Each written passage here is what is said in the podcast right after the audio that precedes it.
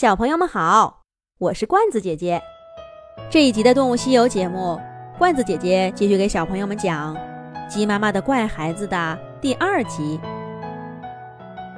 母鸡糯米糕终于孵出了最后一颗鸡蛋，可是从蛋壳里爬出来的却是一只奇怪的小鸡。这只小鸡的嘴巴不是尖尖的，而是扁扁的，爪子不是分叉的，而是连在一起的。算上这一窝那些早就出壳的，糯米糕足足孵化过四十多只小鸡，他见过的小鸡更是有上百只，可他还从没见过这样的。这真是我的孩子吗？糯米糕盯着那颗还没有自己脚丫大的小鸡看了又看。妈妈妈妈妈妈！毛乎乎的小鸡眼睛都不睁开，就转着圈叫了起来。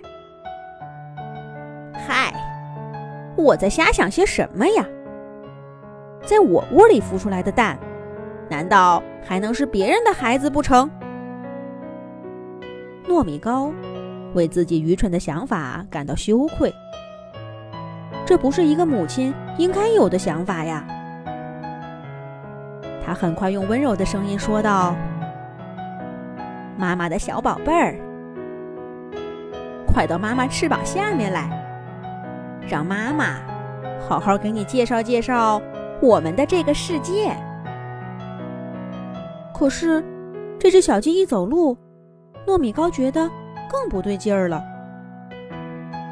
就算是一只刚出生的小鸡，它也走得太慢了些，而且走起来摇摇晃晃的。糯米糕简直担心他走不了几步就会摔倒在地上。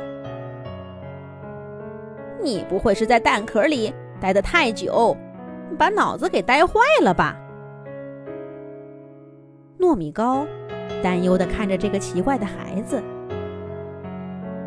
他是个男孩子呀。糯米糕想了想公鸡们中间那些激烈的争斗，担忧地皱起了眉。干脆就叫你琪琪吧，谁让你从头到脚都奇奇怪怪的。希望你长大以后别再这么奇怪了。它长得一点儿也不奇怪，因为它根本就不是一只鸡，而是一只鸭子。一只灰喜鹊站在墙头，叽叽喳喳地评论道：这不可能，它是我窝里的蛋孵出来的，怎么可能是一只鸭子？它就是一只小鸡，只不过它在蛋壳里待得久了些，显得有些不同寻常。要不了多久，我就会把它教成一只优秀的小鸡。糯米糕抬起头，不满地反驳道：随你的便吧。灰喜鹊耸了耸肩，显出无所谓的态度来。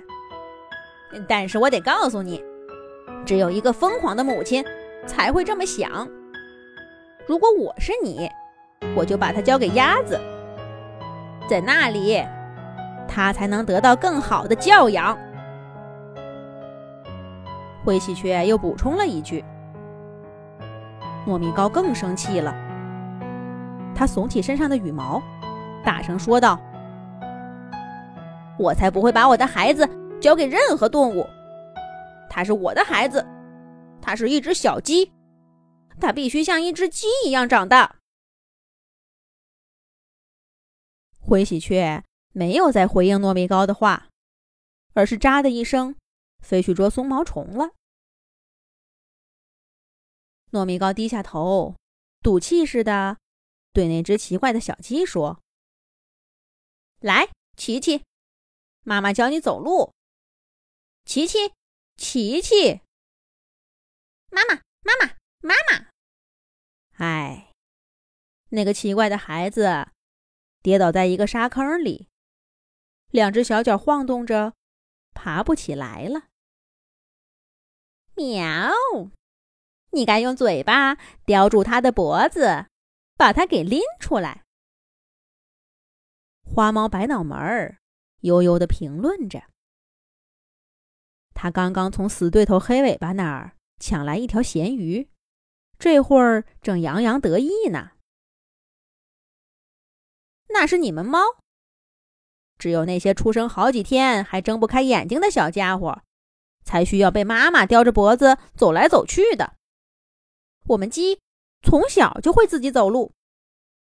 来，琪琪，站起来，给这位猫阿姨看看，一只优秀的小鸡应该是什么样的。糯米糕架起翅膀，赌气似的站在沙坑旁。妈妈，妈妈，妈妈！那只叫琪琪的小鸡也不知道听懂糯米糕的话没，两只脚在那个坑里胡乱蹬着，却怎么都站不起来，只好一阵乱喊。糯米糕被喊得心乱，不远处那些跟着妹妹黄米糕的孩子已经可以排着队到处啄米吃了。都是因为琪琪让自己错过了把那几个孩子带大的机会。